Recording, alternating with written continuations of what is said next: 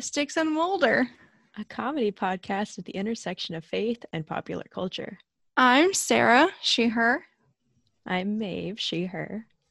and today we'll. I love that. Whoa.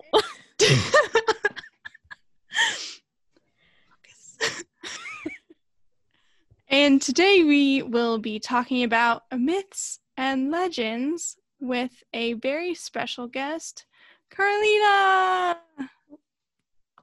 Yay! I'm happy to be here, guys. My pronouns are she, her.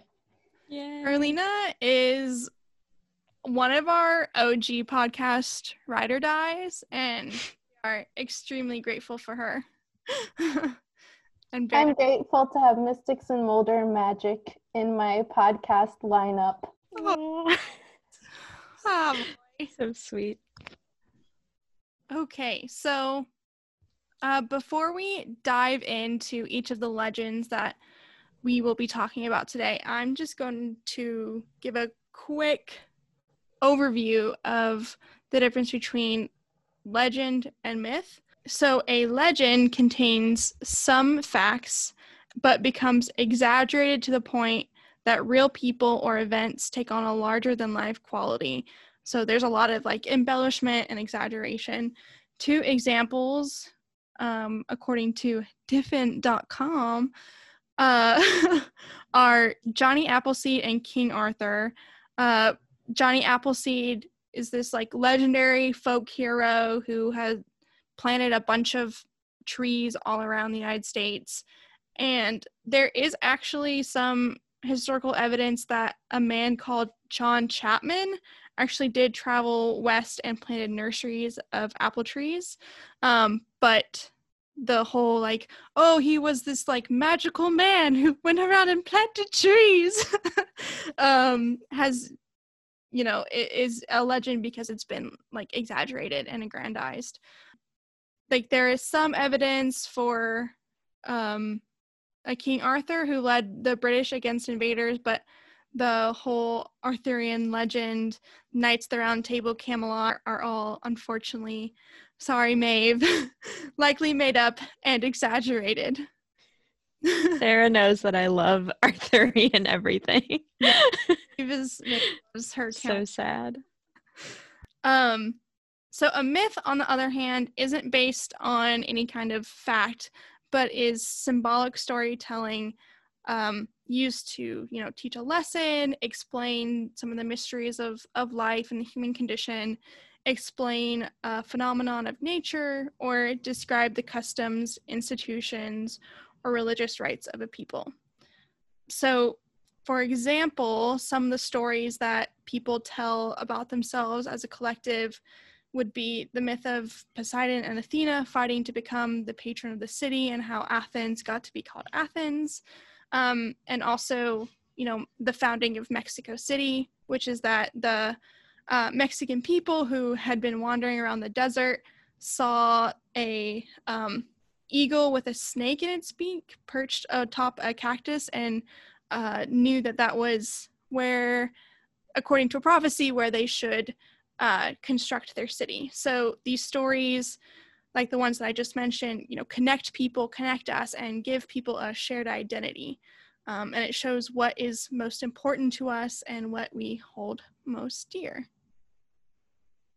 Um, like I mentioned, we each will be um, sharing a myth or a legend that we found particularly compelling or wanted to share with other people. Uh, so I'm going to go first, and I am sharing. Really, this is just an excuse for me to talk about Hadestown, the musical, because I am talking about the story of Orpheus and Eurydice. So, Orpheus was the son of the god Apollo, who blessed him with incredible musical abilities. He could sing and play the lyre in a way that no other human could. Um, and then one day he fell in love with a beautiful woman named Eurydice, and they were subsequently married. But unfortunately, after just a few, just a short while of, of being married, uh, she dies. In the musical, she and Orpheus were very poor and barely struggling. And so one day she meets Hades and he promises that she'll never know hunger or cold again. And if she'll come with him, um, he'll take her to Hades, Hades town, and she'll be, you know, so comfortable and just like live a great life. Um, and she makes a pact with Hades and descends into the underworld with him. Uh, but the like the original uh, legend is a bit different. There's you know, it, there's a bunch of different explanations, but the point is she dies. um, and Orpheus, you know, is just so grief stricken that he decides that he is going to go into the underworld to rescue the love of his life. Um, and thanks to the help of the gods of Apollo, he and his musical abilities, you know, he plays the lyre for Cerberus um, he makes it and again like using his musical talents essentially like woos hades or convinces him to let them let him bring eurydice back over. Um, but hades wouldn't let them go so easily. He made one condition that he had to walk in front of Eurydice and the whole time and he couldn't look back at her until they had crossed over or else she would be stuck in the underworld forever. So for a while, you know, everything is fine. They're walking along and they trust each other, but then as the journey gets longer and longer and even as they reach the edge, his fear gets the better of him and he looks back and you know his anxiety had been telling him you know she, she's not there like she's not following you something happened and you need to look back. And at the very edge he looked back and she's still there and she was like i was here the whole time. Oh it just gets to me. Um and so she has to stay in the underworld cry tears tears tears. Um and it's so sad because like in the musical they have this like duet even though they they're not like singing they're like singing to each other but neither one of them knows like can hear the other person singing. So it's just like a very tragic duet. Um and so it's just so sad because she's like trying to reassure him and that she's there and like she loves him and like she's all in. But but he like can't hear her. Um and so yeah, there's a tragic ending to it. Um, but also, I would like to make the point that this is not a spoiler alert because this story is like over a thousand years old. So you can't blame me for that. wait, wait. Speaking of spoiler alerts, this is like giving me major The Good Place vibes. So I just want to talk for a second about this. Like, tune out if you haven't gotten to season four. I'm in the middle of season four, but like this is kind of reminding me of the part where um, Jason goes down into the bad place to try and rescue his love interest a little bit. I haven't gotten like I'm in the middle of it where they're like in the bad place and no one has gotten out yet. So I don't know what's going to happen, but I feel like there's parallels. Yes, yes, yes, yes, yes. There's like this continual theme of like the tr- like this tragedy of like looking back or like having to like get someone that is impossible to get to. And the one that like came to my mind and maybe it was just because I am reading or at least attempting to read parts of the Old Testament just to like prepare for seminary. I was thinking of like Lot's wife and the fact that she like looked back and she died and just this whole like image or theme of like this tragic gaze I just find very interesting. One of the lines in the last song that just this whole musical gets to me, but this line specifically really gets me um is one that says it's a sad song but we sing it anyway. And I just find that so I don't know, sadly beautiful, tragically beautiful you know the the importance of of telling stories even though we we already know how the ending is going to be and that it's it's like really sad and it's not going to change but we tell the stories to continue to honor you know that pain and the heartache but we also, you know, despite all that, despite the tragedy and the sadness, that we also honor and recognize the hope that is within those stories. There is this not, I think he's a Methodist pastor. His last name is Chu, and he talks about how one theme in his sermons that he keeps going back to is this idea of of compost and how life grows within and among the dirt and you know just like the nastiness that is scraps of life um and i just i just think that's a really beautiful metaphor for you know the human condition and i think really ties in well with with hadestown and like finding you know the little nuggets of hope and life springing up between all the the sadness and tragedy.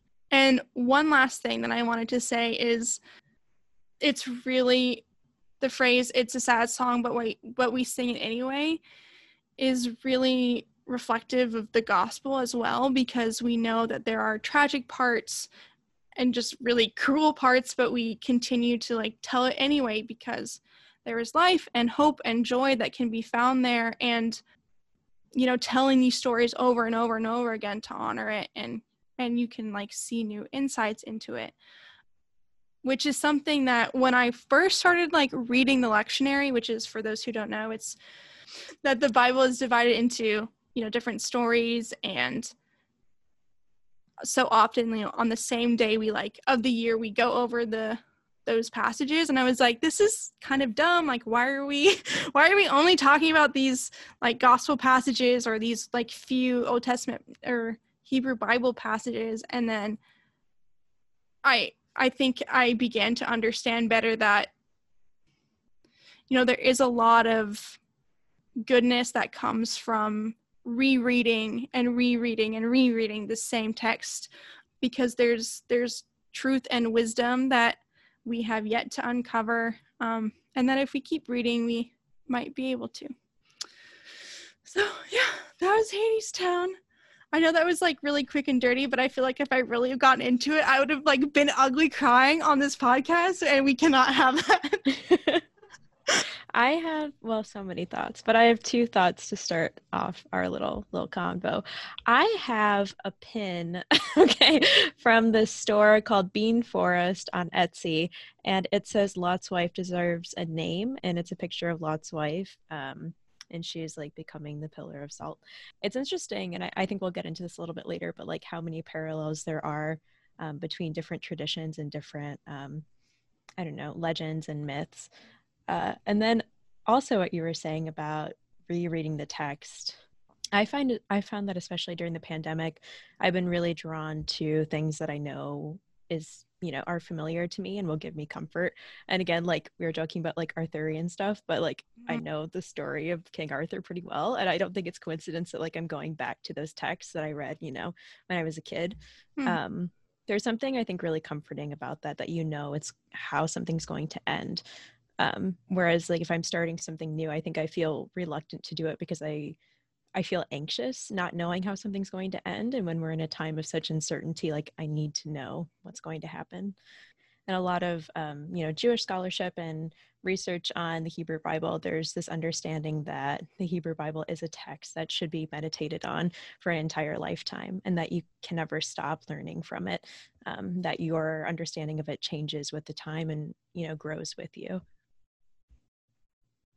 it's reminding me a little bit too of Lectio Divina and the idea that even reading something multiple times in succession, like right away, you can get new insights into something. And like Maeve said, if you read something after years have passed and different things have happened in your life, or even months or days, you can get new insights, or once you've done other readings. But even just repetition in the moment can bring you new wisdom or new angles of seeing something. Well, if you're like me and you don't have a very long term memory for media that you read or watch or engage with, then you might rewatch something you're familiar with and you have those comforting, familiar vibes, but you also have no idea what's going to happen because you've completely forgotten the plot or parts of it. My brother always teases me because when we watch new Marvel movies, I'm like, so wait, why is Thor acting like this towards Loki? And he's like, don't you remember what happened? I'm like, no. That's why you have to um, do a little refresher before you go into those movies if, if you have the same problem that I do. But I don't do that refresher. I just am that annoying person whispering in my brother's ear during the movie. Thor and Loki are super, super old stories that have been retold. Um, and this kind of relates back to the fanfic episode. Everything comes back to fanfic, if you didn't already know. Um, but the story of Orpheus and Eurydice has been retold so many times. Um, I remember my first year of college, uh, our theater department put on um, Eurydice by Sarah Ruhl, and that's a retelling from Eurydice's perspective because it's usually like from um, Orpheus's. And then we have Hadestown, and there are so many different like incarnations of the story. And so, like you were saying, Carlina, it's it feels familiar even when we play with it and even when we make it our own because you when you're like retelling a story you're doing fanfic you're going to have these you know comforting vibes these similar vibes so you know in essence what the story is about and what to expect from the characters even if the ending looks different or even if there are plot points that are different yeah same with the like modern day shakespeare adaptations that we have in movies or even other things like i just watched easy a with Emma Stone. And oh so like, I love kind of that know movie. the basis, but when you watch those, it's it's a whole new world. wow, Woodchuck Todd is my um Your what, man? the, love, the love of my life. I just watched that a few okay, so I watched a season and a half of Gossip Girl, which, you know, was fine. And then um I watched that movie and it just Sarah, have you seen Easy A? Yes, but it's been such a long time, and literally the the, the only thing that I remember about that movie. what was it like? The counselor got chlamydia from yes from the student who was like twenty five, like a super super super super super senior. This is the only thing that I remember from. Oh no, and I remember this part is was really good too. That like when she gets that singing card and it's like I got it, I got it, I got it. and like stops it and then she like sings it all the time. Yeah, those are the two parts I remember. great parts great to remember. Takeaways, Sarah. Oh, I love it. I should also make this connection between Gossip Girl and Woodchuck Todd. Um, Penn Badgley plays uh, Dan Humphreys and is also, and this isn't a spoiler because this is like seven or whatever years old, and he's Gossip Girl. Um, and he also plays Woodchuck Todd. They're very different characters. He's in You as well, and that's a very creepy version. Oh my him. gosh, You is just Dan Humphreys on steroids. Honestly, okay. watch that because it's even though I haven't had any experience with stalking or stalked or anything more than some slight internet stalking, I it's just too scary. Yeah, it's too much. All right, so today I would like to talk to you all about the cannibal of Kemmer. Not sure if I'm nailing that pronunciation, but I do know that the source it's from is the Tamara Mariam, and um, that is an Ethiopian text that I'm going to dive into a in a minute, but just to give you some details about where I got this information from, I relied on um, the text, a translation of the text itself, and then also a lecture by Professor Getachew Haile that he delivered via Zoom on May 23rd um, of this year. And I found it online, watched it after the fact on the HMML Hill Library Facebook page, HHML, HMML Hill Museum Library. Um, and then also a journal article by scholar Wendy Laura Belcher called Mary Saves the Man Eater Value in the Medieval Ethiopian Marian Miracle Tale of the Cannibal of Kemmer. So, the first thing that I want to say about this is that it's kind of hard to place it on the legend myth spectrum because parts of it seem very larger than life, so to speak. But as a religious text, its extremeness and maybe even exaggerations serve to make theological points. So, in this sense, it's sort of more like a myth or a parable because the incredible aspects that it includes intend to impart some sort of lesson or takeaway. So, just to get into the background of this text, um, in the 1200s, Bartholomew of Trent took some European and Middle Eastern tales about Mary that were written in Latin and brought them to Egypt, where they were translated into Arabic. And um, this is Mary, the mother of Jesus, by the way. In the 1300s, those texts were brought to Ethiopia and translated into Ge'ez, which is the ancient scholarly and liturgical language of the Ethiopian church. And they combined these translated stories with Marian tales of their own. And then the oldest copy of this combination compilation text they made, the Tamara Miriam, was created in December 1400. So the Tamara Miriam is a constantly shifting text, and its copies range from including three stories to 300 stories. So it really depends on what version you're looking at. But of the 72 miracles that are included in a copy from the 17th century, I'm going to focus on one story today called The Cannibal of Kemer, and it is the last one in those collections. And as Professor Getachew Haile commented, it just made it into the book, just barely. Professor Haile, who's the leading expert on Ge'ez literature, believes the story was created by the clergy at the court of Dawit I in Ethiopia. And the story is also called The Miracle of the Man Eater or the story of Belai. So, enough background. I hope I didn't overwhelm you with some of the facts, but maybe you nerded out about it. So, let's just go into the actual story. It's about a man who eats 78 people. He eats his friends, he eats his servants, and he even eats his own wife and children. Then, when he runs out of people to devour, he leaves town and he carries with him only a leather canteen of water. As he leaves the town, he comes across a farmer who's plowing his fields. That man is too strong to be captured and eaten. So he tries to trade his golden bow and arrow for the plowman's oxen, but he's unsuccessful. And then he asks the plowman to point him to a nearby cave where he can stay the night. I guess he's exhausting from eating so many people. It sounds like a lot of work. I'm not really sure. Never done it myself. Um, but anyway, on the way to the cave, he comes across a beggar whose whole body is covered with sores and scabs. And he's tempted to eat the man, but then he decides that his sores make him unappetizing um, for his personal tastes. So the poor man asks for a drink of water and invokes the name of Saint Mary.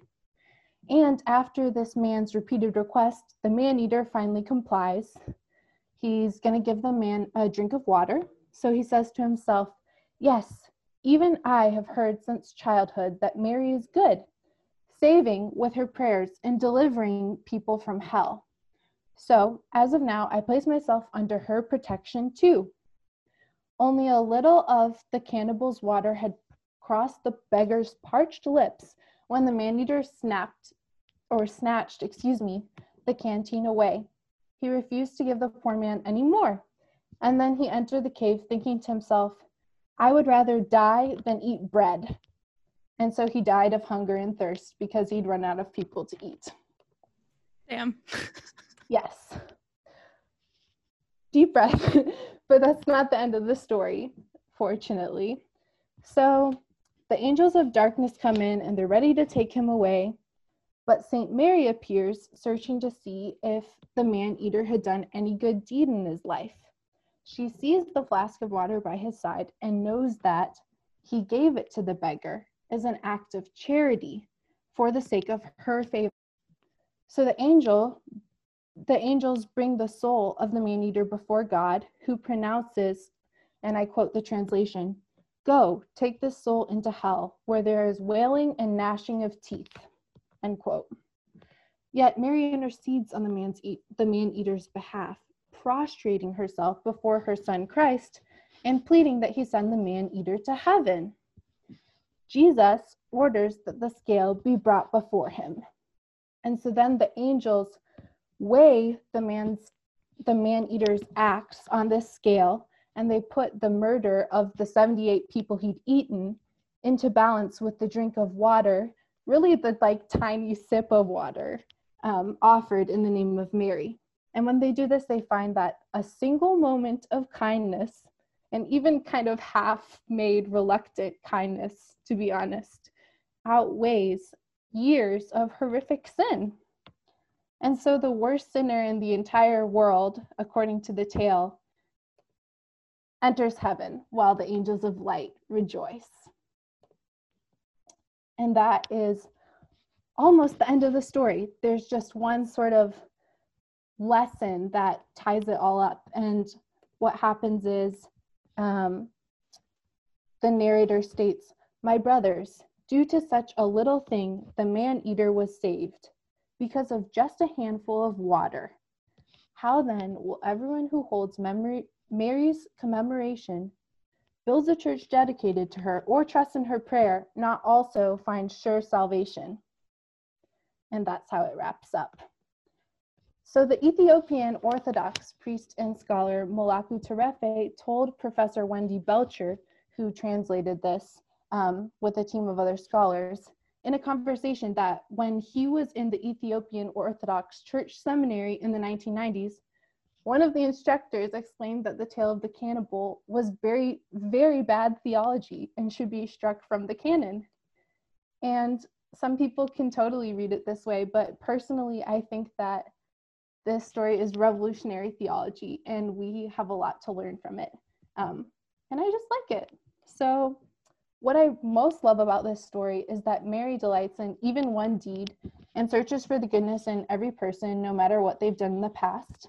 Um, I love how she boldly approaches the throne after Jesus has already delivered his judgment.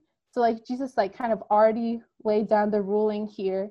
And she's like, no, no, no, reconsider this. And so, even though, like, kind of from a more I guess, Protestant background, like we think of Jesus being the like central figure and the one with all the power. Like Mary is Jesus's mom, and she's gonna tell him what's the right thing to do.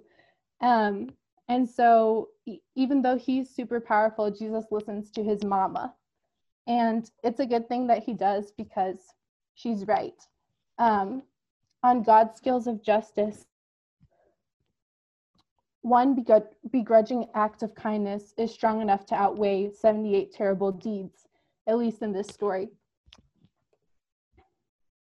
So I like to think that every time we humans do something that's right in God's eyes, um, God and the angels throw their hands in the air and sing and dance. Every time we make a choice that brings more good into the world, I like to picture them blowing noisemakers or tapping a rhythm out on their heavenly drums or hanging up balloons and streamers in celebration. I think that God loves to see us grow and loves to see us doing God's kingdom work here on earth. And this story, this story shows God's radical, enveloping, no matter what love, and all through me. Go ahead, Maeve. Oh no. we were just like staring at each other on Zoom because we're so in awe of Carlina.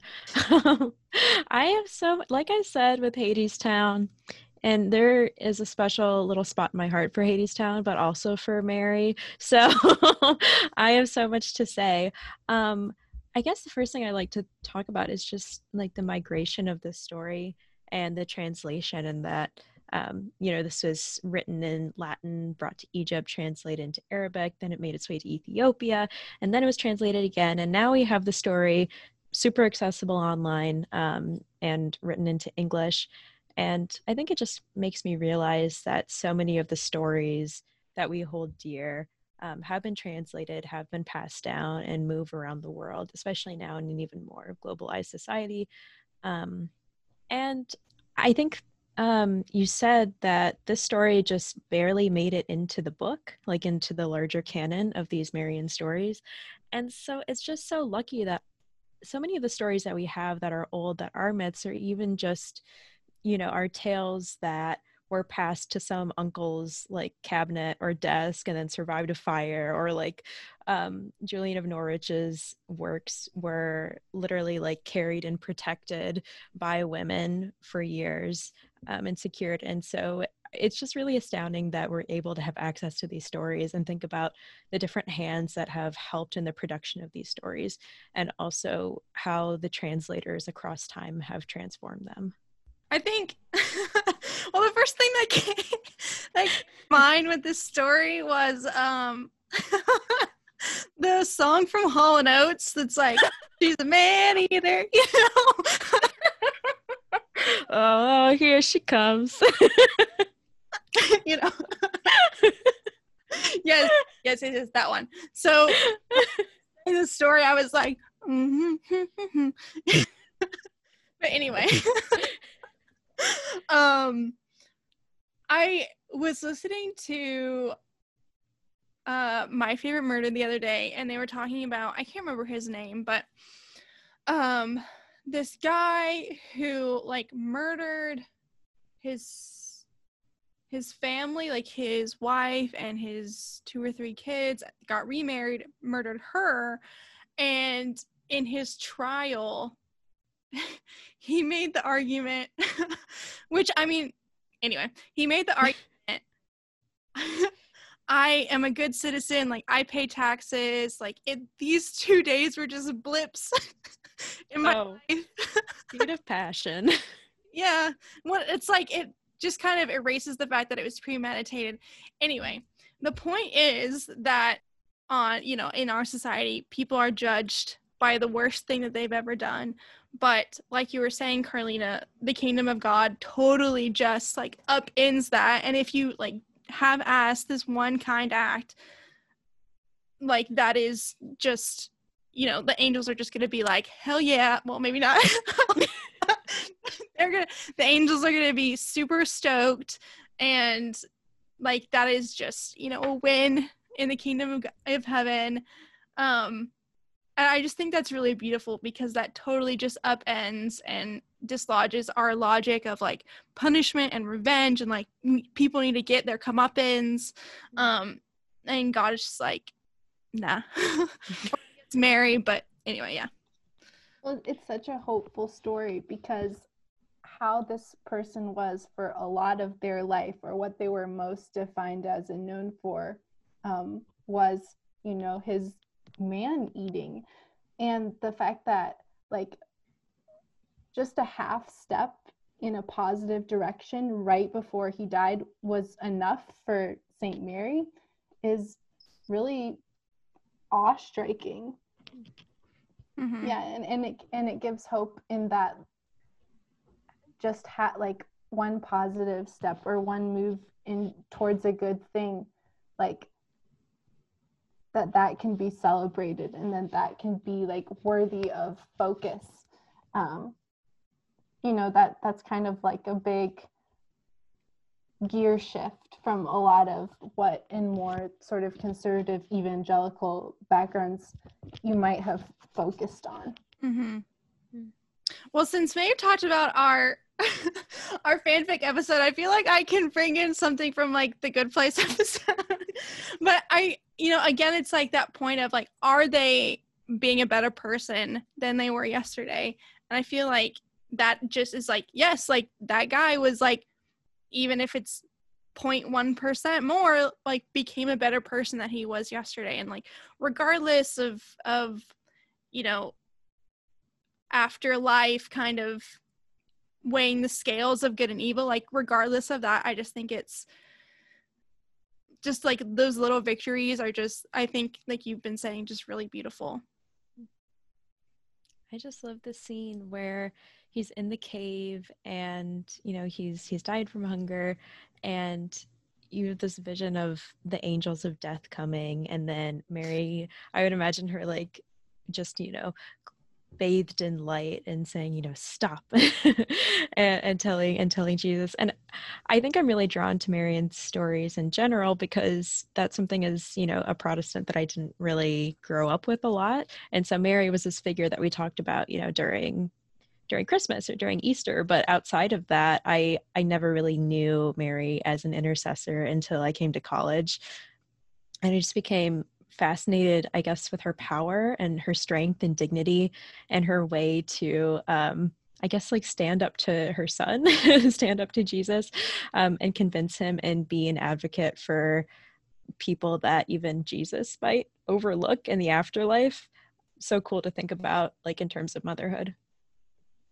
Absolutely. And with the Magnificat, like we have Mary sort of standing up for um, people who are scorned in society. And this story is a little bit more nuanced because this person is definitely a perpetrator, definitely like someone who's harmed a lot of other people and families and, you know, the whole community or communities.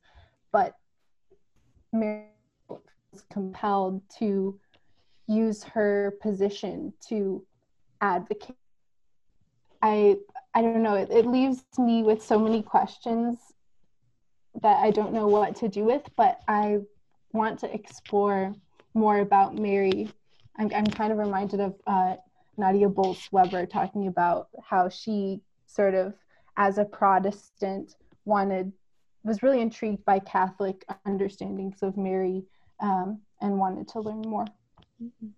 I guess going to off the um, off of the sort of privilege angle is the attention to social classes in this story and the way that they're portrayed.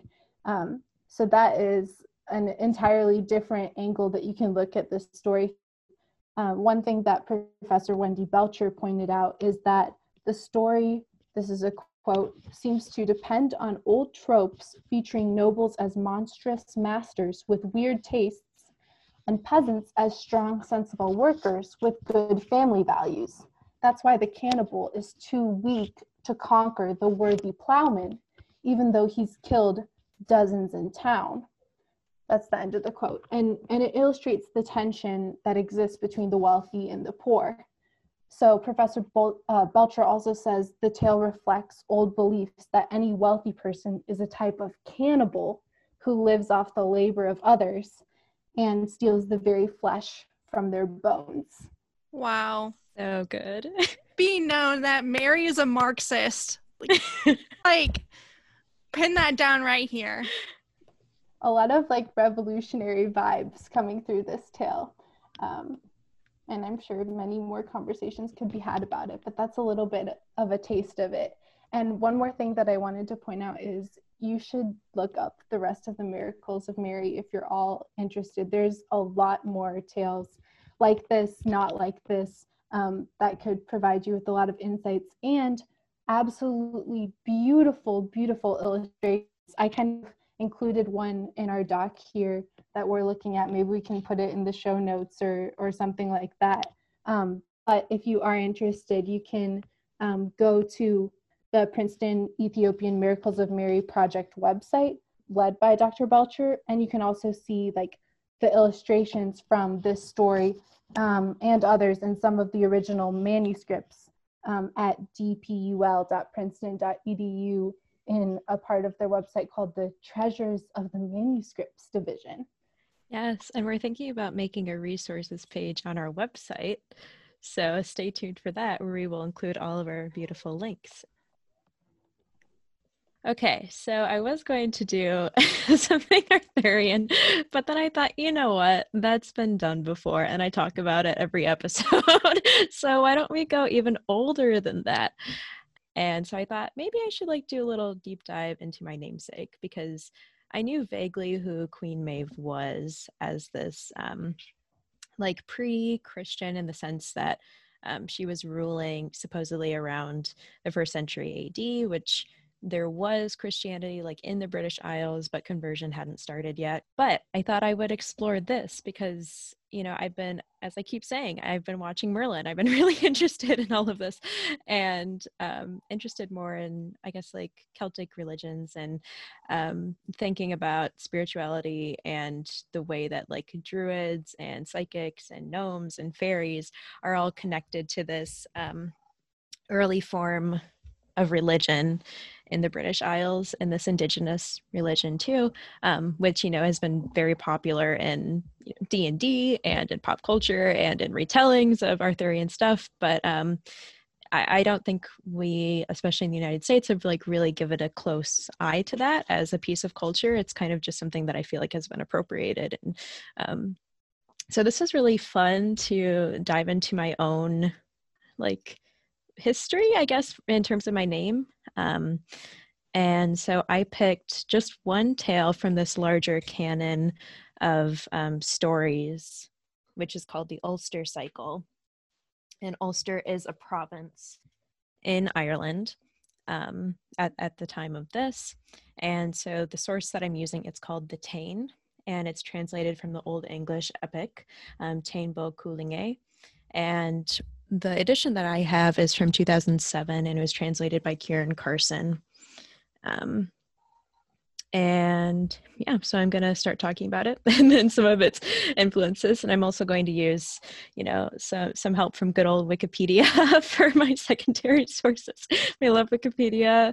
Whoever fills out all of the wikipedia entries honestly they all deserve medals and awards and my deepest gratitude because where would we be without them how would i find out anything without wikipedia anyways um, also warrior queens by, Ant- by antonia fraser um, I'm using as my secondary source just to kind of like fill out some some descriptions and some information. Okay, so I have a little book report to share with all of you, um, which is the plot of the Táin.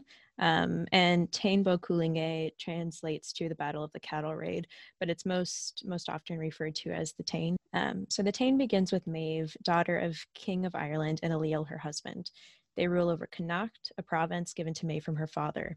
This province has a matriarchal pre Christian marriage and inheritance structure and regency in the British Isles.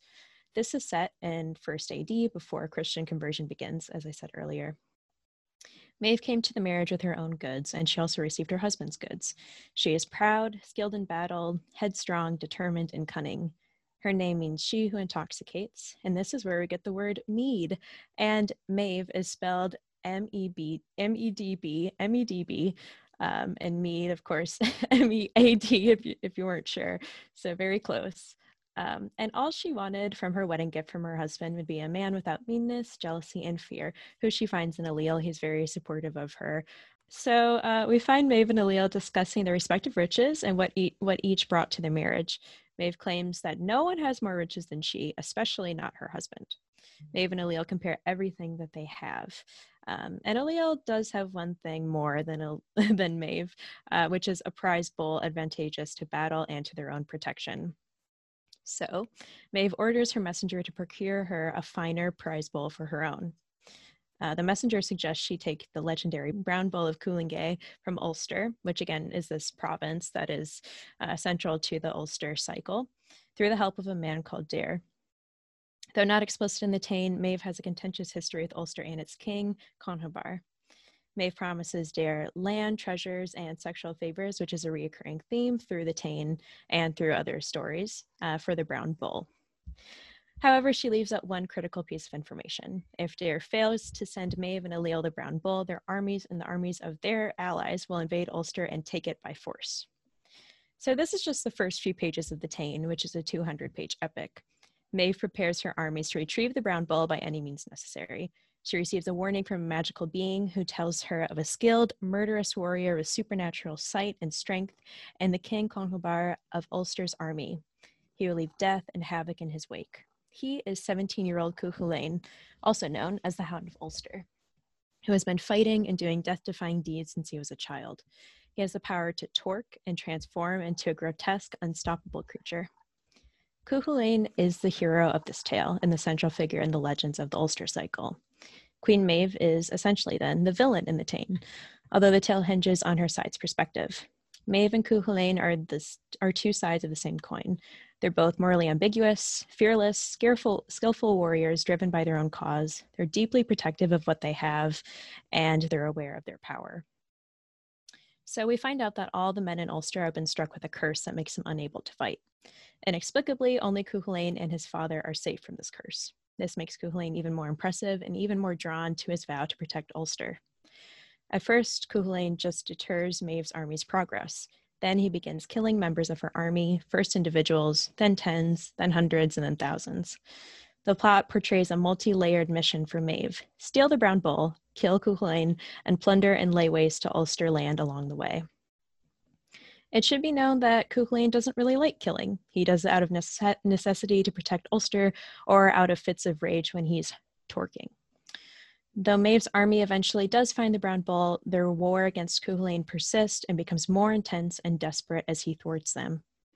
A series of failed truces, daring feats, duels and single combat, deception and manipulation, supernatural and mystical visits, grotesque transformations, and many, many bloody ends ensue.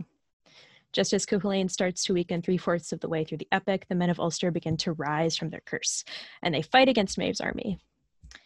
And after much bloodshed, Cuchulainn is sent into single combat with Fergus, who is an important figure. Um, he is a high ranking member of Maeve's army, an occasional ally to Cuchulainn, um, but he comes becomes committed to Maeve's cause after she seduces him.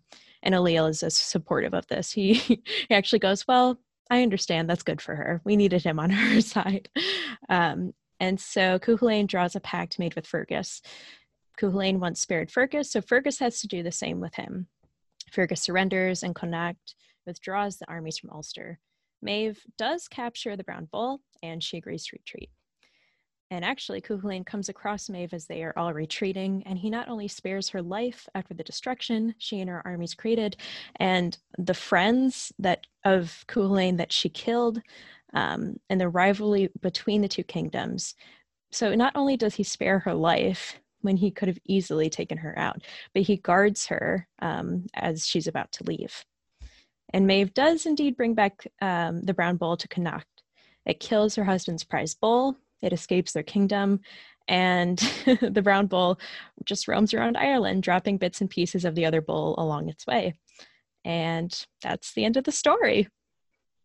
Um, so Queen Maeve is very influential, especially in English literature. I would say more influential than Cuchulainn. Um, I knew his name from like a child's book of um, legends and tales where he was the primary figure, and Queen Maeve was just kind of like a little blurb because a lot of the tales of Ulster are about him. Um, but yeah, Queen Maeve is Mab in uh, Midsummer's Night's, Night's Dream. Um, she's also the main figure in Edmund Spenser's The Faerie Queen, um, and I feel like in pop culture she's she's known. Um, there's a character on The Boys, which is a prime an Amazon Prime show, and she's named Queen Maeve, and she's awesome, and I love that show. Um, yeah, so it's just interesting to see that she is kind of like, and Antonia Fraser talks about this, but she's like the prototypical sovereign goddess. So she's super powerful. She's aware of it. She kind of exploits stereotypes about women in terms of like promiscuity, sexuality, being cunning, deceptive.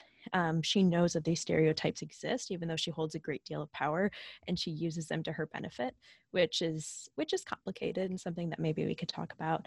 Um, but yeah, when we were talking about the show, Carlina said, "Wow, what a badass!" and she really is. But she's also not the best. I mean, she destroyed a whole region and killed many people and really hurt people um, in their livelihoods and their relationships because she coveted this brown bull, which I think was an excuse just to like plunder Ulster. But um, it's it's not the it's not the best i guess how like steadfast she is and it reminds me of a lot of like young adult novels where the main character is a, a, lot like this and they do a lot of shady things but um, they get away with it because they're just like headstrong uh, so there's that uh, another thing I found really interesting was that Cuchulainn shows mercy to his enemy. I mean, Maeve, it's right there and she caused so much so many problems and he could have killed her and he he didn't. Like he doesn't like killing. He only does it when there's a purpose whether it's from protection uh, for himself or for his land. So he has his own moral compass.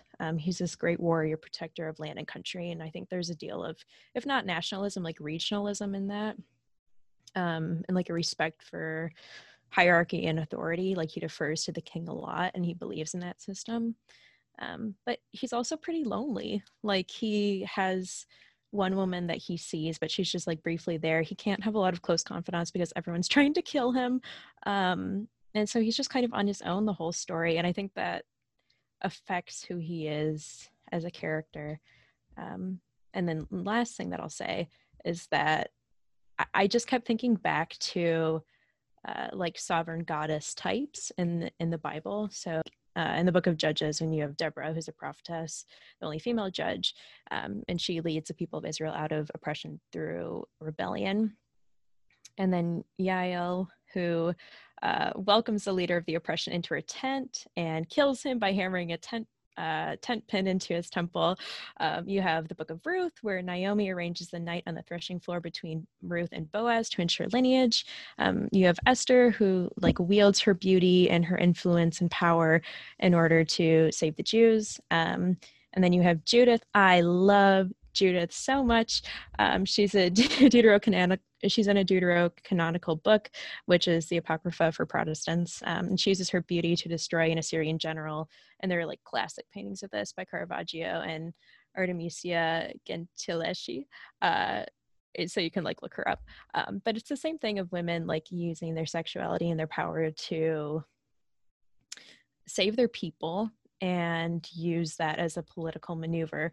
But for Maeve, it's really just like out of jealousy, um, which you could read as like a political maneuver to as an excuse to steal land from Ulster, but it's uh, uh just I don't. Uh. And then I guess for Cuchulainn, you have Samson, who is like the closest parallel that I can think of, who wants power but is also sometimes reluctant about it who mostly follows the rules but also kind of doesn't. Um, but Cuchulainn doesn't meet the same like tragic end that Samson does. So that that was a lot of information. Um, I appreciate any thoughts or feedback you have about my namesake and about the man trying to stop my predecessor, Maeve. One thing that I find interesting was that Maeve's motivation seemed to be uh, like competition between her husband about like material goods and so like they're like kind of going back and forth about what items they own and what things and then she just doesn't have this bowl and she's like well really got to get a bowl because i need to be better or at least equal to my husband which i understand. Like i understand perhaps coming from a woman's perspective like trying to like keep some sort of balance or or find a way that you can have the same amount of power but it seems like the gender roles weren't also operating in the same way necessarily back then as you pointed out either. So i don't know lots to think about. So the the first thing that it made me think of when you were talking about how um like using stereotypes to her advantage was Dolly Parton.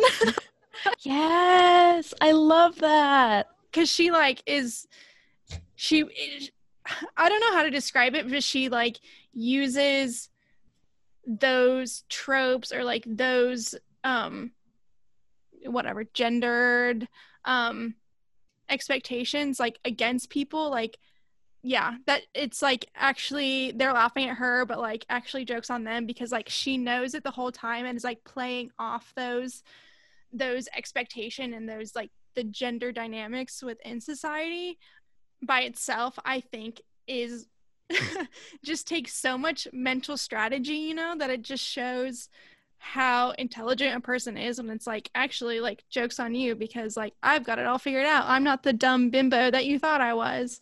Like if women are going to exist in a society where the patriarchy like oppresses them or exists at all then you know they might as well use it to their advantage to you know get what they want you know? Like if it's gonna like be there anyway like screw that go get it. Maybe you know don't kill a bunch of people and like bull.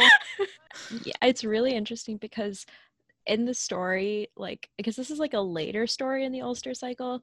Um yeah connacht is one of the few regions that is still matriarchal um, and so, yeah, it's really interesting how like Maeve is trying to hold on to that. Um, and there aren't other female, like there aren't other women in the stories, uh, in this story in the Táin. Um, so the only other female characters that you have are these like mystical, psychic creatures that aren't fully human that um, so there's one who is who represents death who comes and visits Cuchulainn um, during one of his weaker points and like tries to also thwart him, which is interesting, but she's not really on Maeve's side. But the other, yeah, all of the female characters they aren't fully human or they're bargaining chips. So Maeve a few times like offers this woman in exchange for something political. Um, and we never hear her perspective and also like we know that Cuchulainn at the beginning of the story is sleeping with a woman but we don't really know anything about her. Um so so I, I don't know. I think Maeve is kind of like a girl boss you know what I mean? Where she's like taking masculine qualities and trying to make that work um but also like like I said, like exploiting the stereotypes and the sexism that she lives in because she's just she's working in a male dominated world, even though she is the queen of this region and like she has the power to unfortunately invade this land and kill people and plunder them and um, she even participates in slavery. And so it's like very uh, it's just it's hard because she's she is badass but it's like at, at what point do you say this is really problematic and I don't know if I can excuse this, but I can understand it. You know, I can empathize with it, but I don't think I can excuse it. Like she doesn't take that one step further as, as com- to like push completely abolishing the system in which you know there are there are slaves. She just like continues to profit and be privileged in the system, even though like at the same time she is being oppressed and exploited by it herself. Well, and she also says that what she wants in her husband is a man without meanness, jealousy, or fear. Mm. And when you sort of see her character arc, it's almost as though like those are qualities that she has in herself in some certain way. And so she doesn't want to deal with that from her partner. And maybe it's operating at more of a subconscious level. And I guess I'm getting a little bit psychological for, you know, mythical characters, but I think that I relate to that in like wanting the things that we probably most despise in others can often stem from the things that we are most uncomfortable with about ourselves. And so I think I see that in Maeve. Yeah. No, definitely. She has enough um, meanness, jealousy, and fear for the both of them, and she doesn't want anyone. She wants someone who is a little bit, I guess, subservient and okay with her lifestyle. Yeah, she's definitely uh, the alpha to Ailill's beta. but one thing I kind of wanted to to start off on was um, how this idea of, of myths and legends can be applied to the Bible at large. For people who are in the Presbyterian Church USA, this is not super, con- well, it might be for some people, but not super controversial.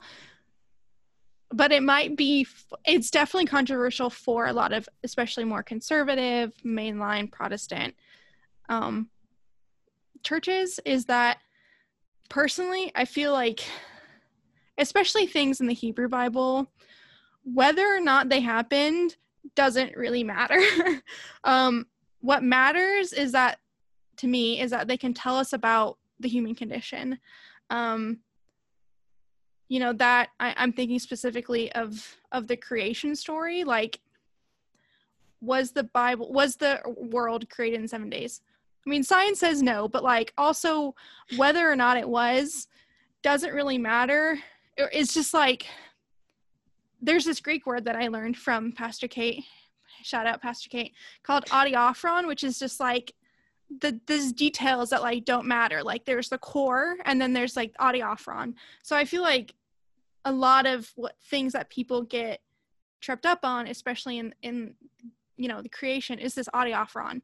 Like it doesn't matter what day the birds were made. What matters is the point that shows that God is sovereign and God is creator.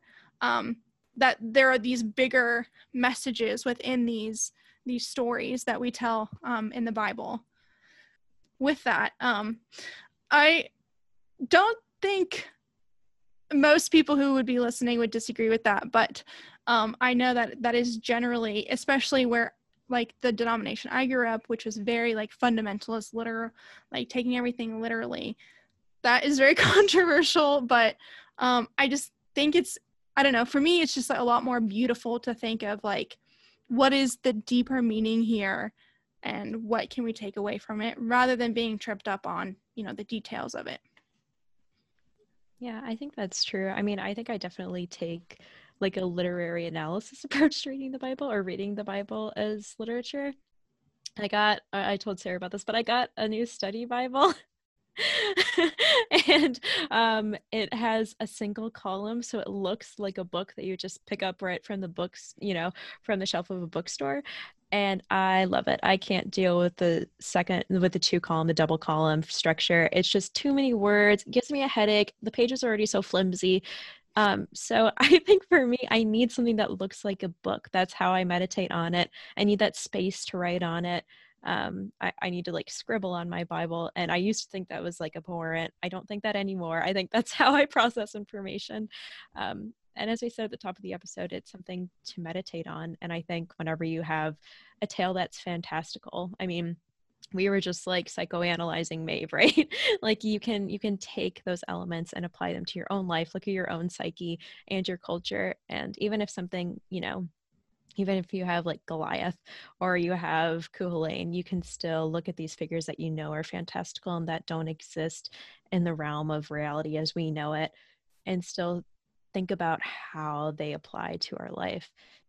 And it goes back to thinking about how do we define truth because a story can be true whether or not it actually happened for for some of us any final thoughts anyone as we put a bow on this this puppy this is a lovely episode I had so much fun researching and I love hearing how enthusiastic everyone was when we were, you know, bringing our stories. Like it's really nice. I think we had a good mix of things from different locations and time periods. And mm-hmm. I think like a common thread is just humans, you know, telling stories to try and shed like shed light into their own situations and origins and all of that stuff. And so I feel like kind of a solidarity with humans from different places and times in that like everyone is in some sort of struggle to understand existence or know what to do with it or just live their daily lives. And so finding deeper meaning through these stories is a worthy use of time. Well, Carlina just crushed it. She just ended the episode. Amazing. well, thank you so much, Carlina, for being on the show. You've added so much insight and wisdom, and we loved your story. Oh, thank you. Thank you for having me. I was nerding out as a big fan of the show to be able to come on. Uh, I'm not sure I will listen to the episode to hear my own voice, but I will laugh about the times that we had. Relatable. wow. It's been such a joy. Um final plugs thanks to Motion for our intro and outro music. Check them out on Spotify. Um, I don't, I guess that's it. wherever you find music. yeah, wherever music happens. we also have, we now have a Twitter thanks to Sarah. We did, and then something happened, but now we got it. So follow follow our tweets. She's back, baby. She's back. Uh, we have a Tumblr. We have a website where we will be adding that resources page as we discussed earlier. Um, we have an email, sticksandmolder at gmail.com. Send us your thoughts. I think that's pretty much it. Oh, and Facebook. yes. Yes. Mm. Dinosaur Facebook. the new Facebook layout is horrendous, but Mystics and Molder is not. So uh, follow us. that should be fine. Facebook may be awful, but we're not. We ring them in. Oh, jeez. Well, thank you everyone for listening. Bye. Bye. Bye.